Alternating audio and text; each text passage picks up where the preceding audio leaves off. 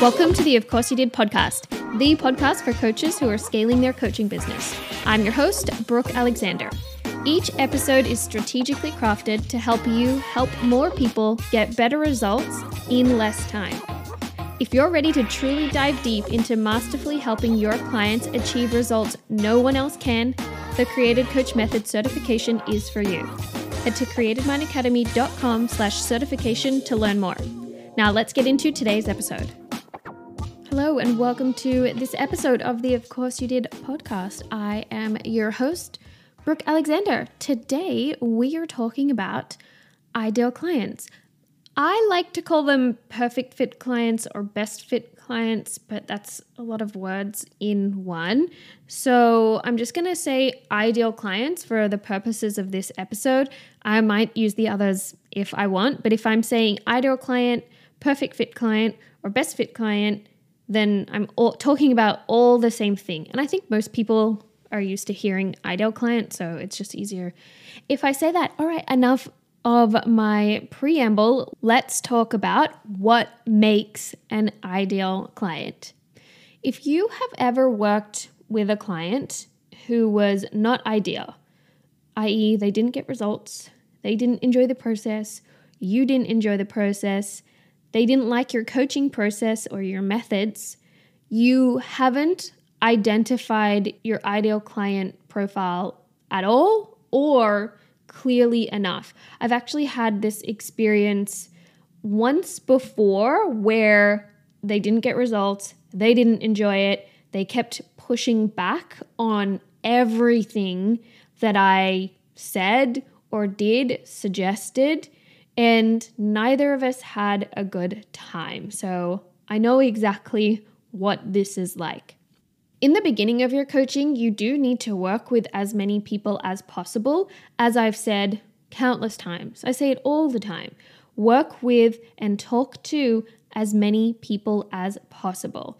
This means that you're going to work with some clients who are not a good fit for you and your coaching. And that's okay. When you're first starting out, you don't know who your ideal client is, and the only way you can figure that out is to work with as many people as possible and work with ones who are not ideal clients so you can learn which ones are not ideal and which ones are. If you are in that stage where you are new and you don't know who your ideal client is and you're holding yourself back from working with anyone at all because you don't know who your ideal client is, you actually have to work with anyone and everyone to figure out that answer. So get out there, coach as many people as possible, offer free coaching. I do so much free coaching still because I love meeting people, I love helping people. I, ha- I don't know if I've told you this, but I have, just little side note here, on Mondays at 4 p.m. PST, I do a free group coaching hour, so you can sign up for that uh, through Eventbrite. I'll leave the link in the description, the show notes, whatever it's called. And I also have started doing 20 minute Ask Me Anything sessions. I have them two times a week. You, I'll leave the link for that as well in my description. And you can literally come on and ask me anything about coaching. Anything you want. I started it last week, booked the sessions out. It was so fun meeting new people. I just love it. You can do these kinds of things too, okay? I love doing these things. I'm lucky that I've created a business where I have the time that I can do these kinds of things. I've created a business where I have time in my schedule where I can talk to people and help people like this, and I want to. If you are at that place in your business where you're just starting out, you don't know who your ideal client is, you have time in your schedule, just get out there and coach people. Even if you think you don't have time in your schedule, if you want to make your coaching business work, you have to get out there and you have to make time. I that's it. That's the short answer and the long answer there is you have to get out there and make time to coach as many people as possible. All right, let's talk about why I just clicked my finger. I don't know if you could hear that. Like, I'm feeling sassy over here today. let's talk about why it's important to only work with ideal clients. If there's a gap between where your client is now and where they need to be to benefit from your coaching, they're not going to get results, no matter how great of a coach you are or how much they say they want the results. And it can be really disheartening when it seems like your coaching is falling on deaf ears or sometimes when there's a mismatch in communication styles and you and your client maybe just feel like you're clashing and one or both of you is feeling frustrated, it doesn't feel good. It's not an enjoyable process for either person. So you want to make sure that your client is actually in a place where they're set up to get the result and the benefit from your coaching that they have the skills and experience that is required of them to get the results that you can help them get. So, this is going to all depend on knowing exactly who your ideal client is and where they're at right now. So, let's talk about what does an ideal client actually mean? For your ideal client, they need to have a specific point A. I talk about this every single episode every single every single episode, pretty much every single Instagram post, you need to know exactly where they're at on their journey and you need to be able to communicate it clearly. They need to be in an optimal position to benefit from your coaching.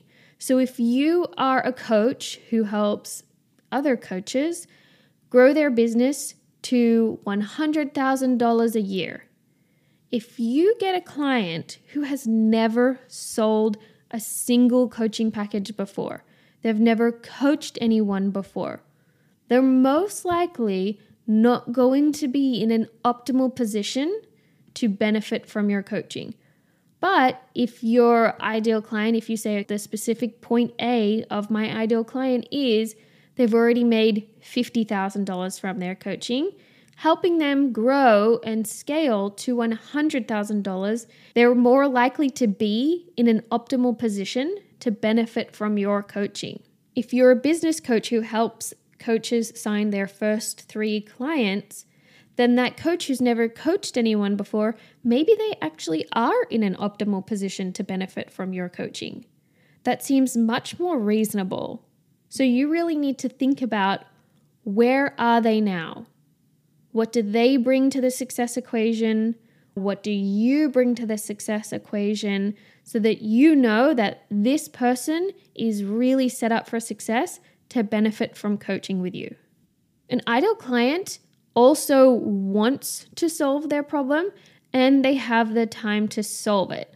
You need to make sure that your result is specific, desired, and measurable. So this person actually wants the result that your coaching offers. They want to solve that problem and they have the time to commit to solving that problem. So you need to be really clear on what the result is, on the problem that they're experiencing, and the result that they want. As I always say in just about every single episode as well, the result needs to be specific, desired, and measurable. The next point that makes someone an ideal client for you is the way that they want to solve their problems or their problem aligns with the methods that you use. For example, if you're a business coach who helps people get more clients by writing blog posts, then your ideal clients need to know that that's how you help them get the result. And they probably need to be good at writing. They probably need to enjoy writing and they probably need to know how to write long blog posts, or maybe you're going to teach them that. But the way that you solve their problem has to align with the way that they want their problem solved. They have to be okay and and know, okay, this coach is going to teach me how to write long blog posts and that's how I'm going to get clients. Yes, I love writing. I love SEO. I love using Pinterest. This is perfect for me if someone comes along and they hate writing, then they're not going to be an ideal client for you. They're not going to get the result. They're not going to do the work. There's going to be a mismatch there.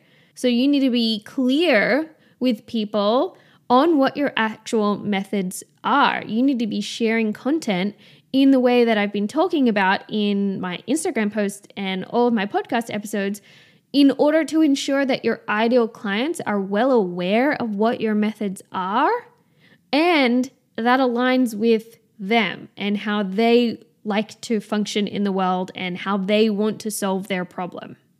And the final point that I want to talk about about what makes an ideal client is the only thing that's in their way right now of them getting the result that they want is the help you provide. I think that one sums it up really, really well. The thing that they need is the thing that you have, the thing that you can help them get. Your expertise fits perfectly within the gap of what they need. It's going to bridge the gap for them. That's an ideal client. They need help with something specific, and you have exactly that expertise. You can slot nicely in there and say, All right, I am the bridge. I am the bridge across the river. I am the stepping stones. Here's what we're going to do together. Here's how we're going to do it. Here's the result that you can expect. All right, that's it for this episode. I really hope this was helpful. Don't forget to let me know. Head over to my Instagram at brookealexander.co. Send me a message. If you would like to apply to be coached on the podcast, I will leave the link in the description for you. That's it. I will catch you in the next episode.